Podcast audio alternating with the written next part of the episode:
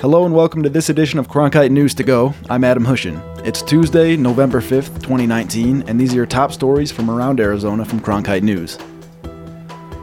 In the heart of the Navajo Nation, not far from the Four Corners, millions of hemp plants are growing. Cronkite News reporter Marcela Bayeto reports that the new rules will affect hemp production on state and tribal lands. It's the first time hemp is being grown on such a massive scale on the Navajo Nation in Shiprock, New Mexico. But as these plants have grown, so have the legal questions. That's why the U.S. Department of Agriculture is implementing interim regulations on hemp being grown on tribal lands.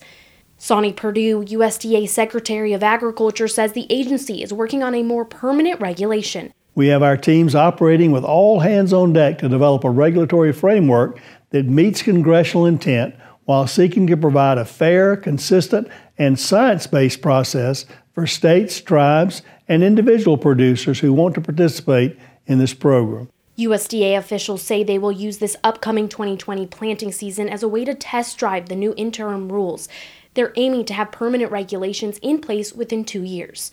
Marcel Bayeto, Cronkite News.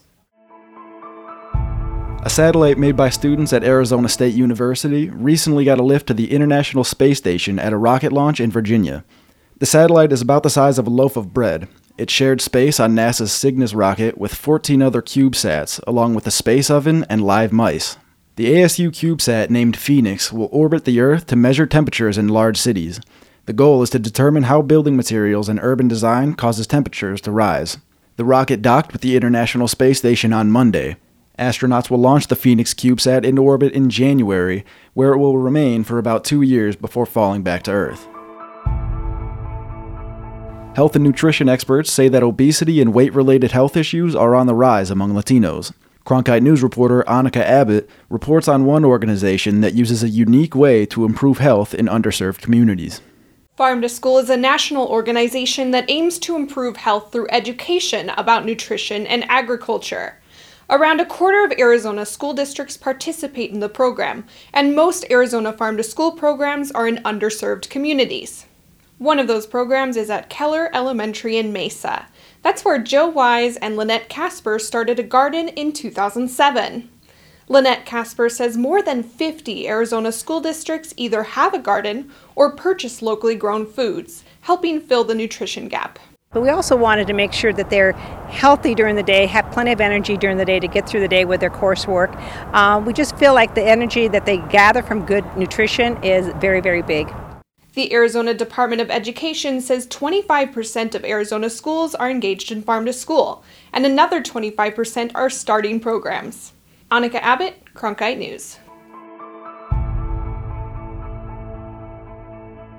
Pinnacle quarterback J.D. Johnson is retiring from football. He was committed to play at Michigan. He says it's because of a birth defect that caused a coarctation of the aorta in his heart. That's when the blood vessel that branches to the heart narrows. Doctors told Johnson if he played, he would be at risk of an aortic rupture or an on field stroke.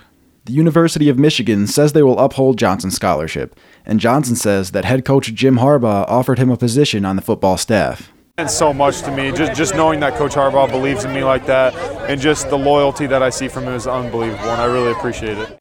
For last Friday's game, the Pioneers wore decals with Johnson's number 10 on their helmets. Pinnacle beat Boulder Creek in a 52 0 victory with Johnson on the sideline. For a look at this week's weather forecast, we go to Cronkite weather reporter Jordan Evans. Thank you, Adam. Expect a pretty warm week across the valley this week. Remember, last week Halloween ended up being our coldest October morning on record since 1975 with a low of 43, but we're not expecting that this week. That's the good news. Lows will be in about the 60s throughout the week with highs getting back into the upper 80s. We're going to be a few degrees above the normal. You want to make sure you're staying hydrated if you're going to be outside this week and using sunscreen. Also, we do have rain chances coming back on Wednesday, mainly for eastern sections of the state. In the Cronkite News Weather Center, I'm Jordan Evans. We had help today from Brian Peach, Annika Abbott, Marcela Bayeto, Corey Kirk, and Jordan Evans. You can learn more about the stories you heard in today's update by going to cronkitenews.azpbs.org. That's all for your Cronkite News to go. I'm Adam Hushin. Have a great rest of your day, and we'll see you tomorrow for another daily briefing.